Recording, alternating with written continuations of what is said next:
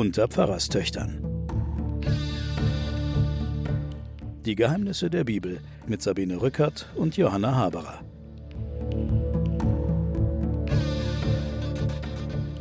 Willkommen zu den Pfarrerstöchtern und den Geheimnissen der Bibel. Mein Name ist Sabine Rückert. Mir gegenüber sitzt meine Schwester Johanna Haberer. Hallo.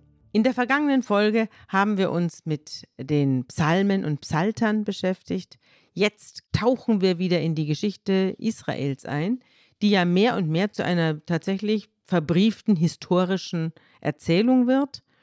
Viele dieser Dinge, die wir heute besprechen, sind ja alle auch in den Geschichtsbüchern niedergelegt. Auch von anderen Quellen. Auch aus anderen Quellen. Man Israels. weiß die Jahreszahlen und so weiter. Also es geht immer mehr in Richtung nachweisbare Historie. Es beginnt das Buch der Makkabäer, mit dem wir uns heute beschäftigen, mit einer großen Zusammenfassung dessen, was Alexander der Große getan hat. Über das arme kleine Volk Israel sind ja viele große Reiche hinweggestapft. Die Babylonier, die Assyrer, die Ägypter, und ich, äh, äh die Perser. Kurz, ja, darf ich kurz erzählen? Ich war, war ja jetzt in Israel mit einer Gruppe von freiwilligen Abiturienten, die ein Jahr danach ihren Freiwilligendienst dort machen. Mhm. Haben wir mit großer Mühe einen Termin bekommen, um auf die muslimischen großen Moscheen Al-Aqsa und Felsendom anzugucken. Ja. Früher war das frei zugänglich, jetzt kann man nur morgens zwischen acht und halb zehn oder so, halb elf, glaube ich, reingehen und zwar nur mit Führer.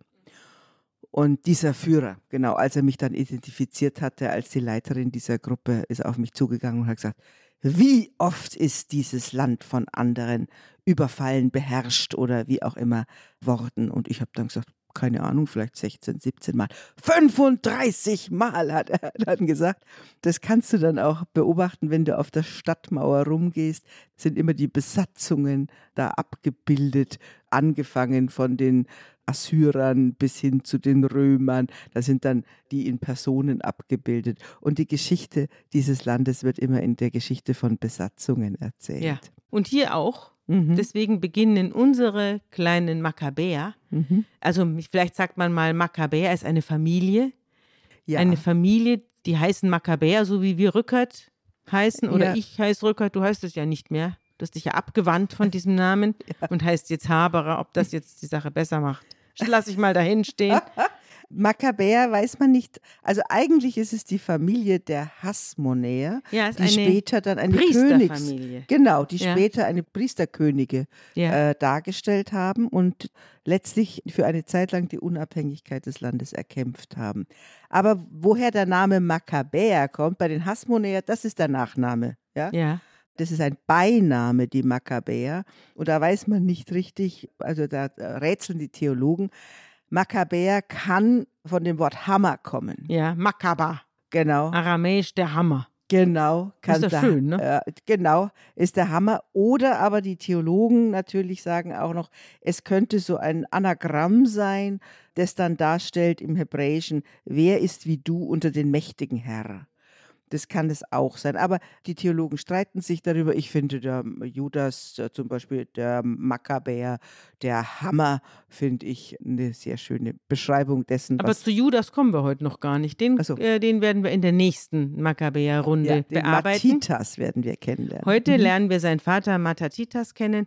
Aber zuerst mal geht es um was ganz anderes, nämlich um den großen Alexander. Alexander der Große der den Darius, den König der Perser und Meder, besiegte und die griechische Herrschaft über den ganzen Mittelmeerraum und weit bis nach Indien gefestigt hat. Du musst mal überlegen, Alexander der Große starb, da war er 30 oder so, war aber dann zwölf Jahre an der Macht gewesen. Also du kannst dir vorstellen, was das für ein Knabe war. Mhm. Ich habe mal ein bisschen was hier jetzt auch gelesen über Alexander den Großen. Ein brutaler Typ. Ja. Alle umgebracht, ja. die nicht gemacht haben, was er sagte. Und auch die, die gemacht haben, was er sagte. Ja. Es war vollkommen egal. Ein widerwärtiges, ein widerwärtiges diktatorisches Übel auf dieser Welt. Also ganz schrecklich, ein schrecklicher Typ. Na, jedenfalls, er führte viele Kriege, steht hier, eroberte zahlreiche Festungen und ließ die Könige der Erde erschlagen. Ja, das, so kann man es auch zusammenfassen.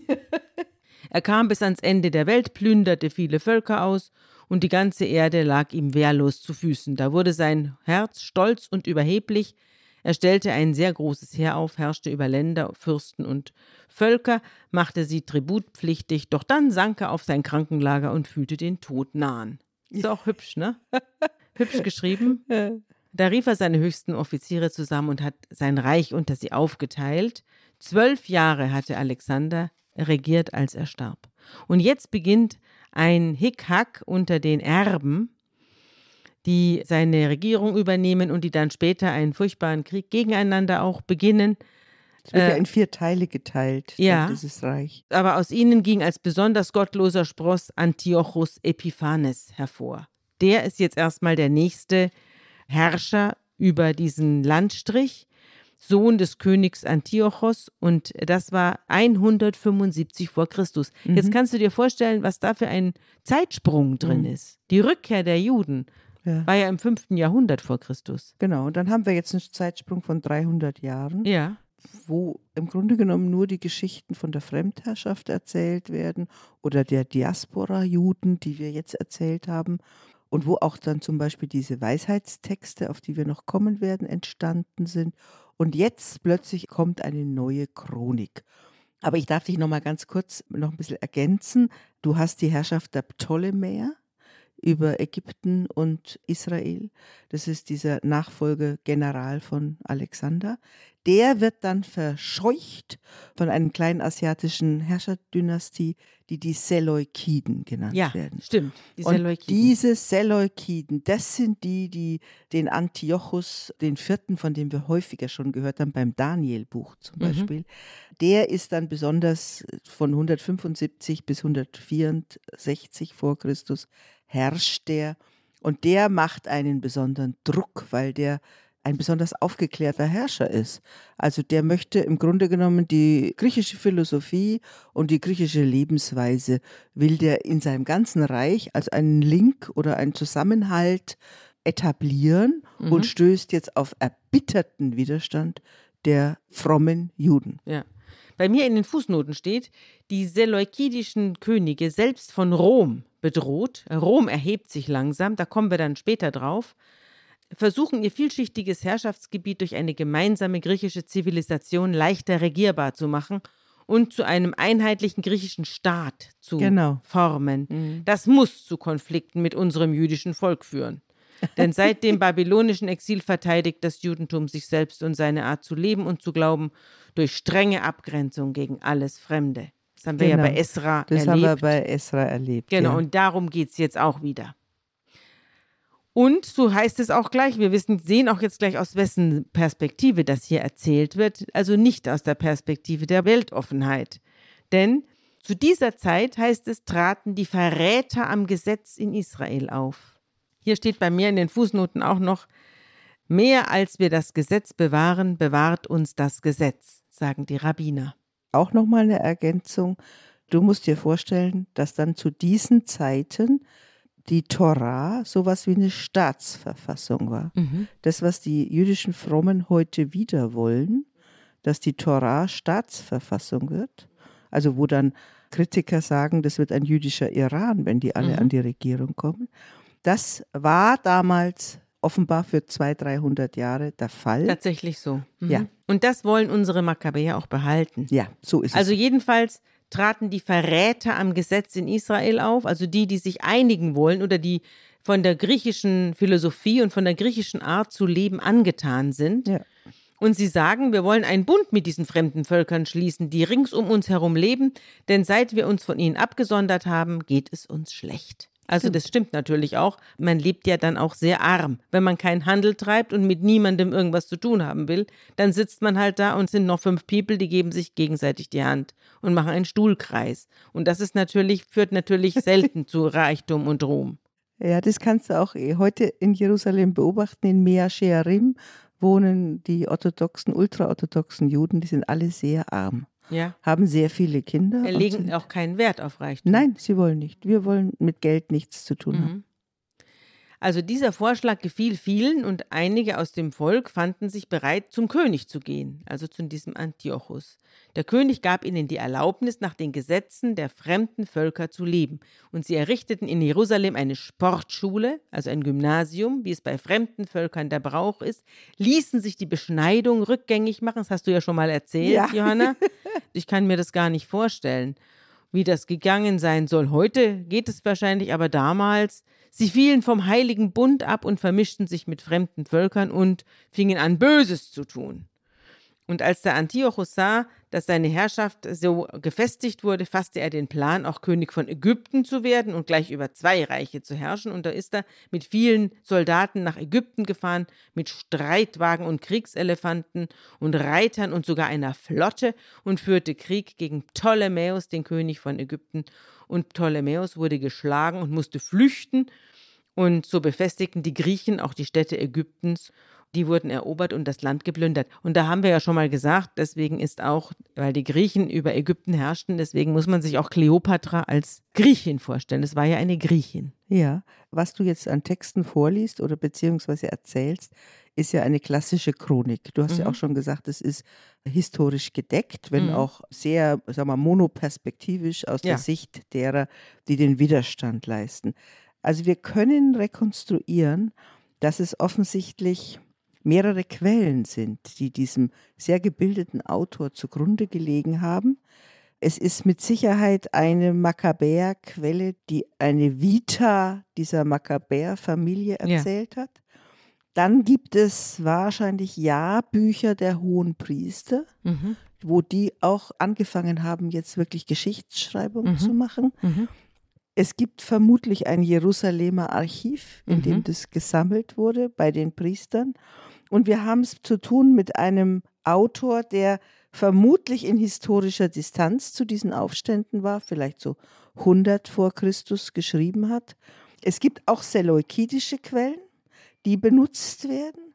Aber dieser Autor ist vermutlich am Hof der Makkabäer gebildet und auch beauftragt worden, diese Geschichte zu schreiben. Mhm. Man weiß nicht, ob es ein Sadduzäer oder ein Pharisäer ist.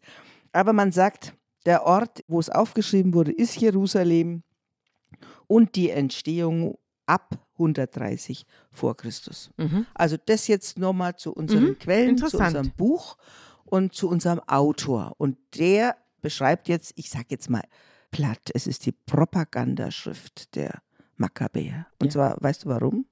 Weil alles hier Propaganda ist. Ja, das ist das Bibel eine. Ist und das andere ist, du musst dir vorstellen, diese Makkabäer sind aus dem Nichts gekommen, mhm. aus Modein. Mhm. Der Ort wird genannt, den gibt ja, es heute den noch. Gibt es, da wird auch später werden da alle beerdigt. Genau, und den gibt es heute noch, auch das mhm. alte Modein. Mhm. Heute ist es eine, eine Stadt von 65.000 Einwohnern. Das ist in der Nähe von Tel Aviv, zwischen Tel mhm. Aviv und Jerusalem. Und das ist jetzt keine Familie, die irgendeine Tradition hat. Das sind keine Daviden, die kommen nicht aus Davids Stamm und werden aber die Herrschaft hier übernehmen. Sind das keine Aaroniten? Sie berufen sich auf Aaron, sie sind aber zu der Zeit, als im Jerusalemer Tempel im vierten Jahrhundert und im fünften Jahrhundert die Priester waren, waren das die Zadokiden.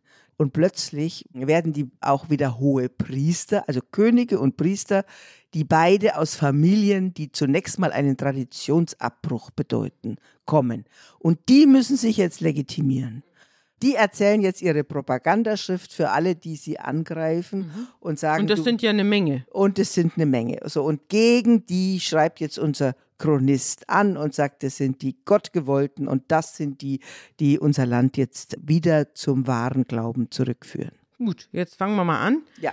Also der Antiochus wandte sich, nachdem er also Ägypten platt gemacht hat, wandte sich gegen Israel und zieht mit zahlreichen Truppen hinauf nach Jerusalem. Und er betritt das Heiligtum, er latscht da rein und er raubt den goldenen Rauchopferaltar und die Leuchter samt Zubehör, den Tisch für die Schaubrote, Trinkschalen, Rauchfässer, goldenen Schmuck und so weiter, packt er alles ein und nimmt alles mit, richtet außerdem ein Blutbad an unter allen, die das verteidigen wollen und führt große Reden.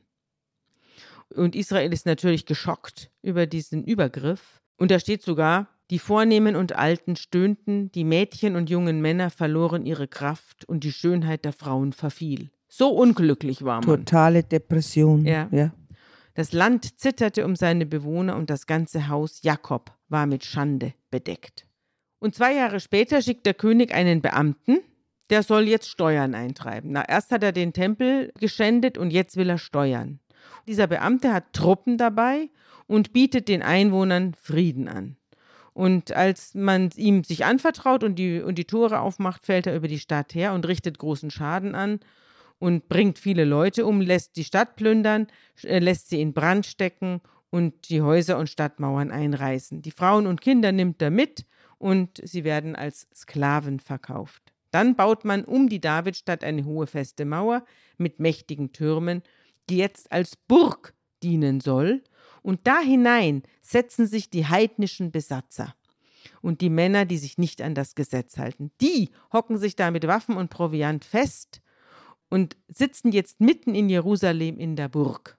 Und aus dem Hinterhalt heraus bedrohen sie die ganze Stadt und das Heiligtum und sind für Israel ein schlimmer Feind, wie es hier heißt. Und die Einwohner Jerusalems fliehen und Fremde aus der Umgebung ziehen in die Stadt ein. Man muss sich das vorstellen, wir haben ja gehört, dass die Israeliten langsam oder die Hebräer oder Juden heißen sie ja jetzt, wenn sie aus Babylon zurückkommen, dass die sich wieder in ihr altes Land begeben haben, aber sie waren dort nicht mehr alleine, sondern das war ein Fleckenteppich, so ein bisschen wie heute. Sie auch. waren nie alleine. Sie waren nie alleine, mhm. aber jetzt waren sie ganz besonders ja, nicht alleine, genau. weil inzwischen während ihrer Abwesenheit hatten sich ja da andere Völker angesiedelt und es war ein Fleckenteppich und Juden gab es so, so in verschiedenen Gemeinden, aber es war kein durchgehendes Land. Ja, und es gab die Juden, die da geblieben waren, die neu dazu kamen, auch die waren ja. sich nicht grün. Ja. Mhm. Es gab ganz strenge Juden, es gab ja. so halbe Juden, es gab Juden, die nahmen es nicht so genau und all das ging durcheinander. Und, und dann gab, gab es natürlich fremd zugesiedelte, also genau. die dahin hin verschleppt worden waren, von den Assyrern zwangsumgesiedelte, die waren ja auch noch da. Es war furchtbar und es für die, für die ganz frommen und Jerusalems Einwohner sind geflüchtet und Ausländer zogen in die Stadt ein. Und ihren eigenen Kindern wurde die Stadt fremd und die Söhne verließen sie. Ihr Heiligtum wurde leer wie eine Wüste und ihre Feste verwandelten sich in Trauer. Und damals schrieb der König seinem ganzen Reich vor, dass sie zu einem einzigen Volk werden sollten. Das habe ich ja vorhin gerade erst in mhm. Fußnoten zitiert. Jeder sollte seine Eigenart aufgeben. Alle Völker fügten sich dem Erlass des Königs. Auch vielen Männern aus Israel hat das gefallen. Und der Gottesdienst, den er angeordnet hatte, gefiel ihnen auch. Und sie opferten den Götterbildern und entweihten den Sabbat. Der König schickte Boten nach Jerusalem und in alle Städte Judäas man solle jetzt die allgemeine griechische Lebensform übernehmen. Brand- und Schlacht- und Trankopfer im Heiligtum solle man einstellen und die Sabbate und Feste waren jetzt Sense. Und dem Zeus dann geweiht. Ja, das steht hier nicht. Vom Zeus steht hier nichts. Hier steht ja. nur, dass es einfach nicht mehr mhm. Jahwe ge, Ja, äh, ge, sondern es sind äh, dann die griechischen Götter, die, die griechischen Götter. etabliert wurden. Ja. ja. Interessant ist auch, dass man jetzt auf einmal Schweine opfern sollte und andere unreine Tiere, weil den Griechen war das wurscht. Man durfte auch die Söhne nicht mehr beschneiden und es wurde streng bestraft, wer seine Söhne beschneiden ließ. Also das heißt, er hat jetzt die Religionskultur abschaffen wollen. Am ja. Anfang hat er sie ja noch ja, hat irgendwie er noch geduldet. Mitge mitgeschleppt. Ja, es wird nicht ganz klar, warum es zu dieser Eskalation kommt. Aber es ist auch klar, also ich habe mir, als ich das gelesen habe, gedacht, es ist so ähnlich der Versuch, sowas wie wir mit der Europäischen Union versuchen, mhm. ein aufgeklärtes Europa, wollte der ein aufgeklärtes, nach griechischem Modell, diesen ganzen Halbmond als aufgeklärte, als eine Art einer Nation, die ihre religiösen Eigenarten oder ihre nationalen Eigenarten aufgeben. Das war sein das ist Ziel. Doch ganz oft so, dass mhm. äh, Usurpatoren versuchen, dann dürfen die ihre Sprache nicht mehr sprechen ja. und lauter so Zeug. Mich hat es erinnert an die Unterdrückung der Indianer. Mhm. Also in Kanada und in ganz Amerika schließlich, als die Missionare diese Schulen aufgemacht haben, in denen die Kinder der First Nations und der Ureinwohner wurden da zwangsverpflichtet und in diese Schulen verschleppt und sollten da jetzt zu braven Christen erzogen werden und häkeln und stricken lernen. und wurden dort misshandelt, hoch drei und schrecklich. Und man hat ja diese Ausgrabungen kürzlich gemacht, wo man um die ja. Schulen herum riesige Friedhöfe gefunden hat, ja. wo die ganzen Kinder, die da gestorben sind und erschlagen worden sind ja. von den Nonnen und von den Mönchen, also weil da eine hemmungslose Gewaltkultur geherrscht hat, diese Kinder hat man ja jetzt alle wieder ausgegraben und geborgen und, und ihren Familien zurückgegeben, den indianischen Familien, die natürlich. Also eine, ein Usurpator mit einem missionarischen Auftrag sozusagen. Ja, das wollte man ja bei den die, Indianern wo, auch. Wobei die, die ich glaube, die Seleukiden hatten jetzt nicht so sehr die Idee, dass sie jetzt da, was weiß ich, den zeusischen Götterhimmel etablieren, sondern die wollten einen gemeinsamen Kult und der, mhm. dieser Kult sollte aber liberal und aufgeklärt sein und sollte sowas wie eine Werteordnung darstellen. Ja, ja. Alle Buchrollen des Gesetzes wurden zerrissen und verbrannt. Wer im Besitz einer Bundesrolle angetroffen wurde oder ihm zum Gesetz hielt, wurde aufgrund der königlichen Anordnung zum Tod verurteilt.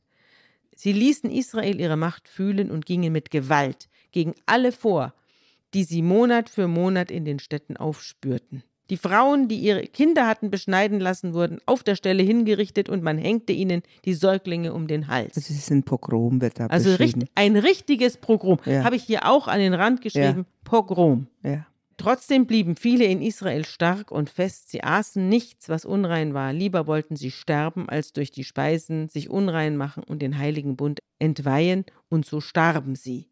Ein gewaltiger Zorn lag auf Israel. Und jetzt Damals trat ein Priester auf aus dem Geschlecht des Jojarib und der hieß Mattathias.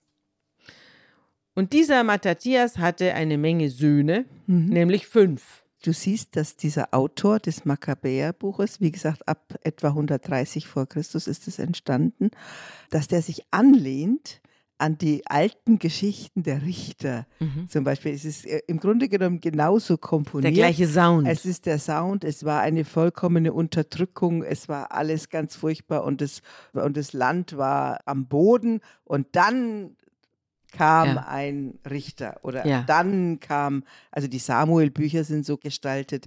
Also der hat sich da angelehnt an diese Art der Narration. Dieser Mattathias hatte fünf Söhne, das war Johanaan, Simeon, Judas, der Makkabäer, Eleazar und Jonathan. Mit denen macht er sich jetzt selbstständig, mit denen bildet er eine kleine Armee. Und sie lehnen sich gegen das gotteslästerliche Treiben in Judäa und Jerusalem auf und gegen die Ohnmacht, die, die ihm verordnet wird und wie er die Gewalt der Feinde mit ansehen muss. Und ihr Tempel wurde wie ein ehrloser Mann, Ihre Kostbarkeiten schleppte man als Beute fort und auf den Plätzen erschlug man die kleinen Kinder. Und dieser Mattathias und seine Söhne zerrissen ihre Gewänder, zogen Bußkleider an und gaben sich tiefer Trauer hin. Das war jetzt das Erste, was sie tun. Und dann kommen die Beamten vom König, die die Einwohner dazu zwingen sollen, von ihrem Gott abzufallen. Und die kommen auch in die Stadt Modein die du gerade erwähnt hast, wo Mattathias und seine Söhne leben. Und auch Mattathias muss auftreten. Denn die, die Abgesandten des Königs sagen zu ihm, du besitzt in dieser Stadt Macht, Ansehen und Einfluss. Und du hast die Unterstützung deiner Söhne und deiner Verwandten. Tritt du also bitte als erster vor und tu, was der König angeordnet hat. So haben es die anderen Völker auch getan.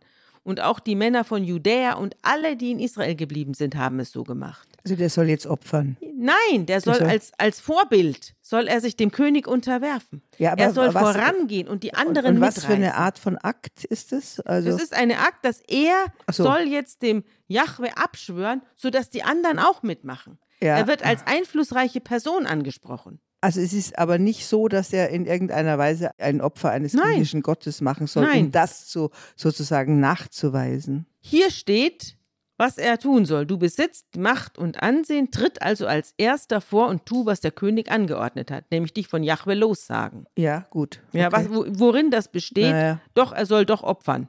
Er soll opfern, aber genau. er soll dem fremden Gott opfern. Genau, das ist, weißt du, das ist dann später wird es in mhm. den Christenverfolgungen das Gleiche sein. Das wird das Gleiche sein. Ja, also das heißt, es ist immer so ein Ritual, wo man den einhelligen Glauben dann versucht dann zu etablieren, beziehungsweise etablieren, indem vom dem anderen Gott durch ein Opfer abgeschworen wird. Ja. ja. Dann versprechen sie ihm, dann wirst du mit deinen Söhnen zu den Freunden des Königs gehören. Auch wird man dich und deine Söhne mit Silber, Gold und Geschenken überhäufen. Und der Mattathias antwortet folgendes.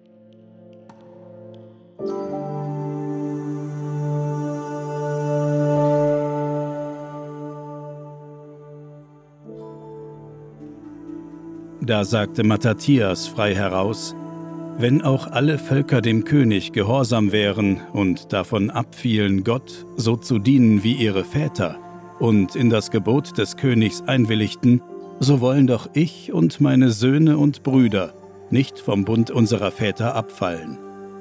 Der Gnädige bewahre uns davor, Gesetz und Gebote preiszugeben. Den Befehlen des Königs werden wir nicht gehorchen und Gott auf keine andere Weise dienen.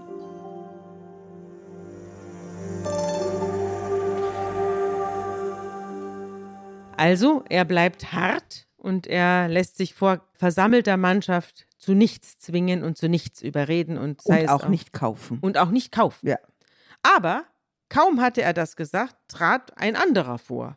Ein anderer angesehener Bürger von Modein und fing an, schon mal zu opfern, um die Speerspitze für den König ja. der Seleukiden Zeichen der Unterwerfung und Anpassung, ja.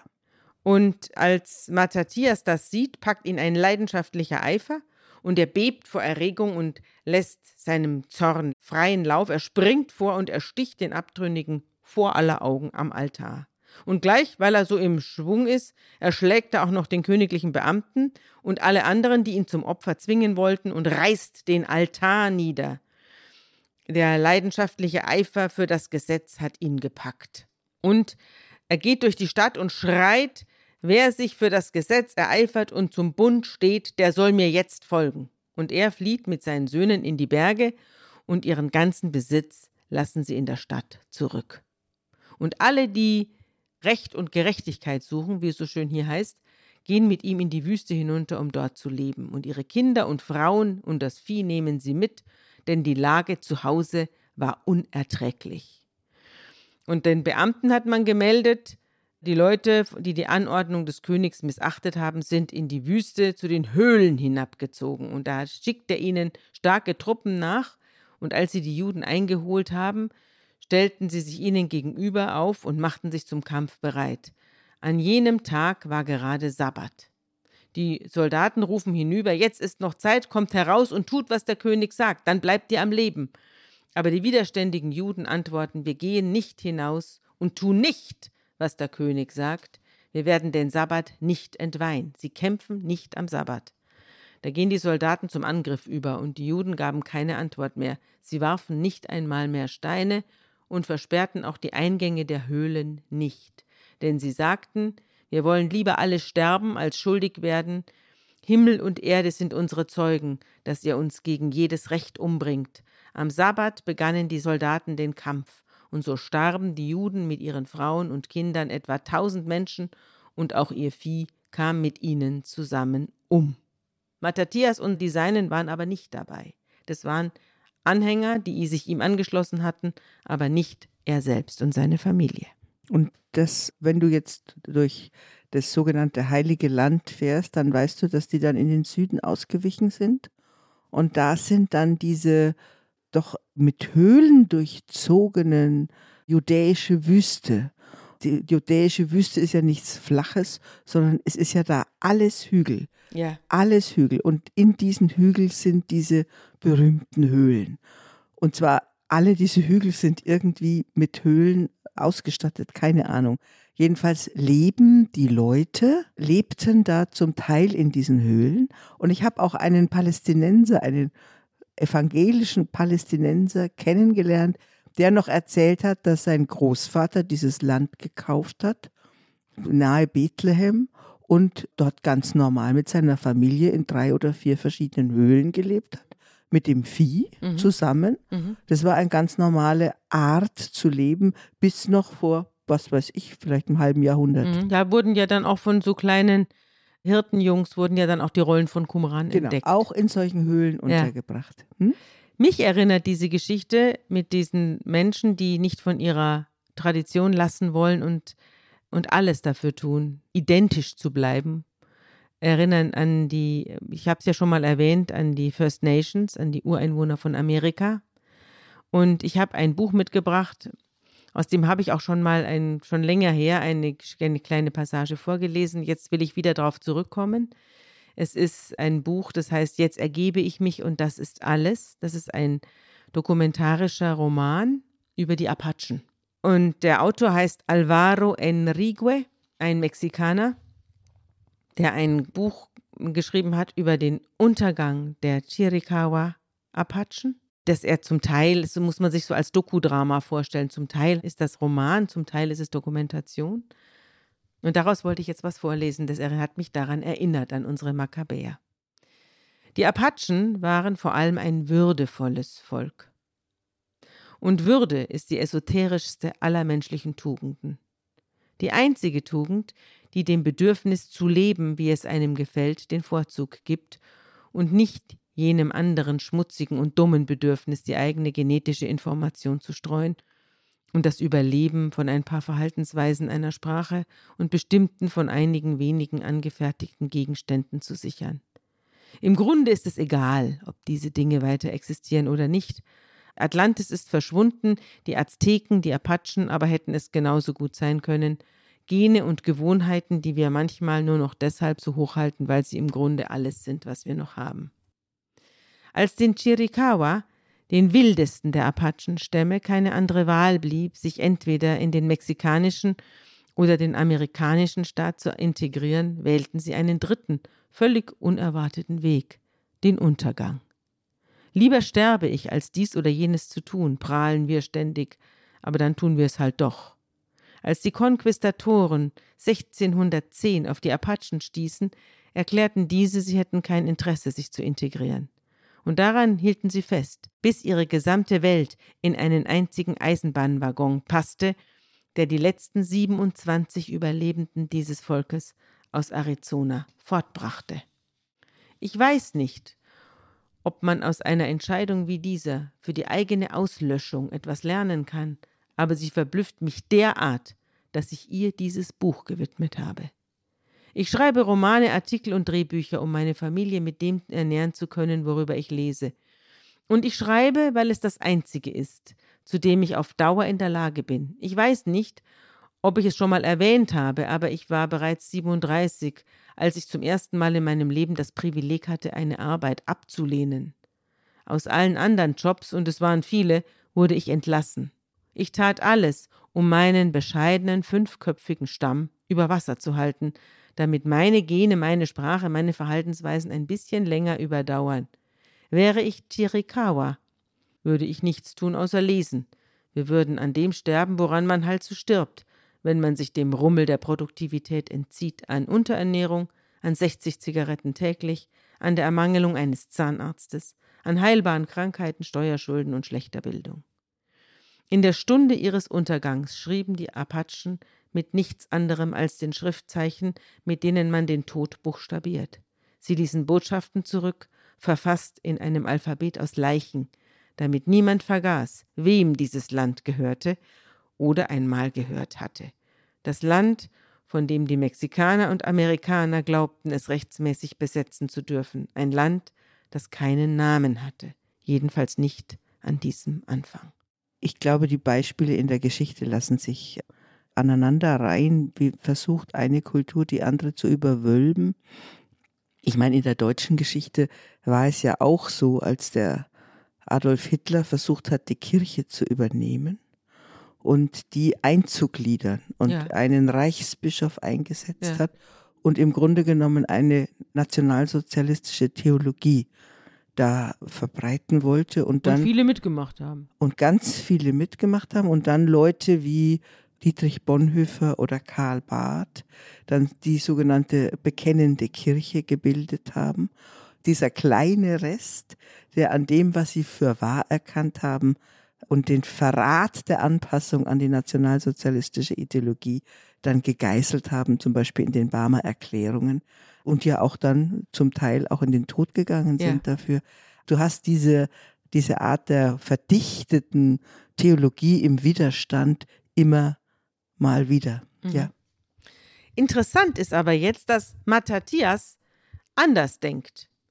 Er und seine Anhänger halten eine Trauerfeuer ab und dann sagen sie aber zueinander, wenn wir alle so handeln, wie diese Brüder da, und nicht gegen fremde Völker um unser Leben kämpfen, dann sind wir bald vertilgt von dieser Erde. Und sie beschlossen noch am selben Tag, wenn uns jemand am Sabbat angreift, macht nichts, wir kämpfen. Ja. Er erinnert an den Yom Kippur-Krieg. Ja. Also die Frage ist, kann man Juden an ihren höchsten Feiertagen ja. angreifen? Ja, man kann sie angreifen, man denn man kriegt dann eins auf die Nase. Ja, genau, weil das ist eine Entscheidung, die da getroffen, getroffen wurde. wird. Aber also das um, Leben ist. Wenn es um unsere Existenz geht, dann ja. wird der Sabbat oder der große Feiertag gebrochen. Und dann schließen sich dieser Gemeinschaft auch die Hasidäer an. Die Hasidäer, da steht in meinen Fußnoten, Hasidim, besonders fromme, sind Mitglieder einer gesetzestreuen jüdischen Gruppe. Die Pharisäer und auch die Essener gingen aus dieser Gruppe hervor. Hasidim. Mhm. Und die Essener haben wir ja auch, die sind ja, die haben ja die Qumran-Rollen verfasst und sind dann ausgestorben. Wahrscheinlich auf eine ähnliche Weise, nehme ich ja. mal an, wie unsere, wie unsere Frommen hier eben. Ja. Ja, die Hasidäer schlossen sich jedenfalls den Makkabäern an und waren alle dem Gesetz treu ergeben und stellen sich jetzt gegen die Streitmacht und erschlagen die Sünder in ihrem Zorn und die Frevler in ihrem Grimm. Also sie führen jetzt einen mehrfachen Frontenkrieg. Sie schlagen nämlich sowohl die Eindringlinge aus Von dem Heer der Griechen als auch verfolgen sie diejenigen in ihren eigenen Reihen, die abgefallen sind, also die ihnen nicht fromm genug sind und erschlagen alles. Matthias und die Anhänger zogen durch das Land und rissen die Altäre nieder. Alle unbeschnittenen Kinder auf dem Gebiet Israels beschnitten sie gewaltsam. Sie verfolgten die frechen Frevler und in allem, was sie taten, hatten sie Glück. Schließlich kam für Matthias die Zeit, da er sterben musste. Und jetzt ruft er seine Söhne zusammen und sagt zu ihnen: Für unseren Hochmut ist die Strafe gekommen. Naja, das kennen wir ja schon dass wieder irgendeine Strafe fantasiert wird, die für einen angeblichen Hochmut. Und jetzt geht er ganz weit zurück zu Abraham und zu Josef und so weiter und Joshua, der damals das Land für die Israeliten bereitet hat und für Elia und David und so weiter. Er hält also eine große Rede und blickt weit zurück zu Daniel und zu den Propheten und am Schluss, als er mit diesem ganzen Rückblick zu Ende ist, sagt er Folgendes.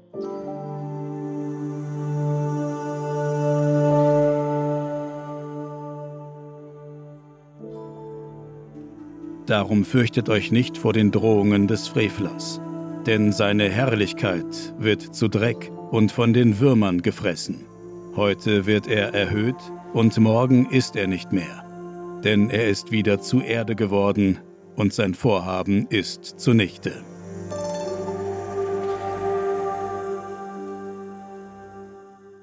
Hier kannst du also wieder sehen, dass der äh, im Grunde genommen die Parallelisierung von Josua und Mose.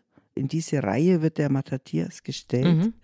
der dann die Rückblicke hat und die großen Daten aus der Geschichte Israels. Aber die Formulierung, die du vorhin vorgelesen hast aus deiner Übersetzung, er hatte in allem Glück, mhm. das hätten die Alten niemals geschrieben. Mhm.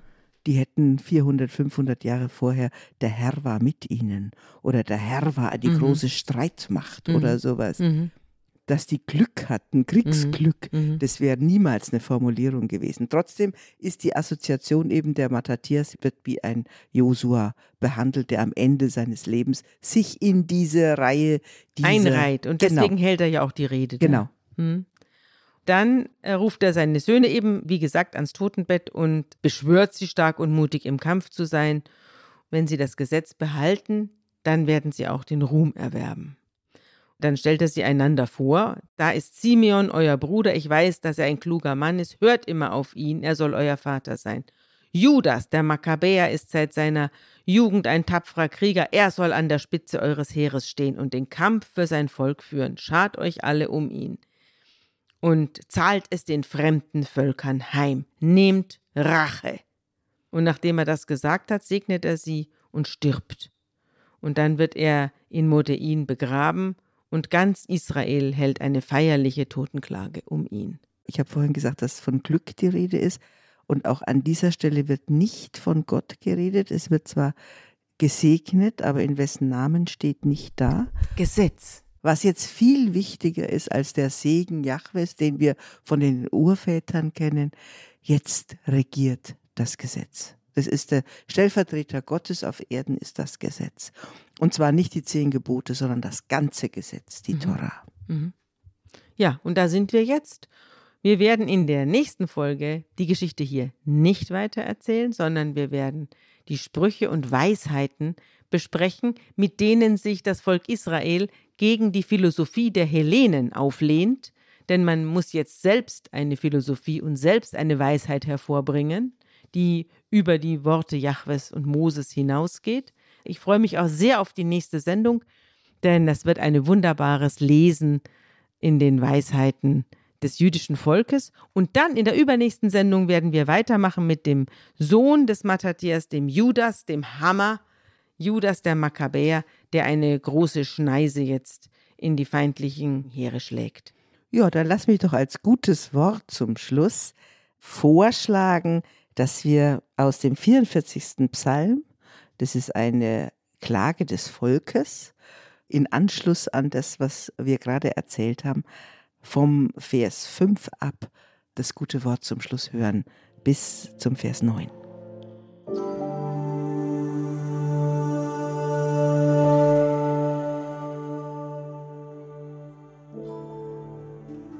Du bist es, mein König und mein Gott, der du Jakob Hilfe verheißest. Durch dich wollen wir unsere Feinde niederstoßen, in deinem Namen zertreten, die sich gegen uns erheben. Denn ich verlasse mich nicht auf meinen Bogen, und mein Schwert kann mir nicht helfen, sondern du hilfst uns von unseren Feinden und machst zu Schanden, die uns hassen. Täglich rühmen wir uns Gottes und preisen deinen Namen ewiglich.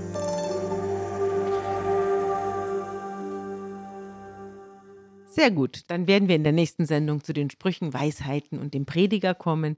Da sind wir ja in unserer Jugend auch damit traktiert worden mit diesen. Na, ehrlich gesagt, es waren für mich als 13, 14, 15-Jährige die besten Texte waren die Weisheitstexte. Kohelet, Jesus Sirach. Ich freue mich drauf. Ich freue mich auch. Ich hoffe, dann sind wieder alle dabei.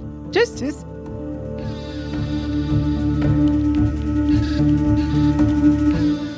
Unter Pfarrerstöchtern ist ein Podcast der Zeit und von Zeit Online.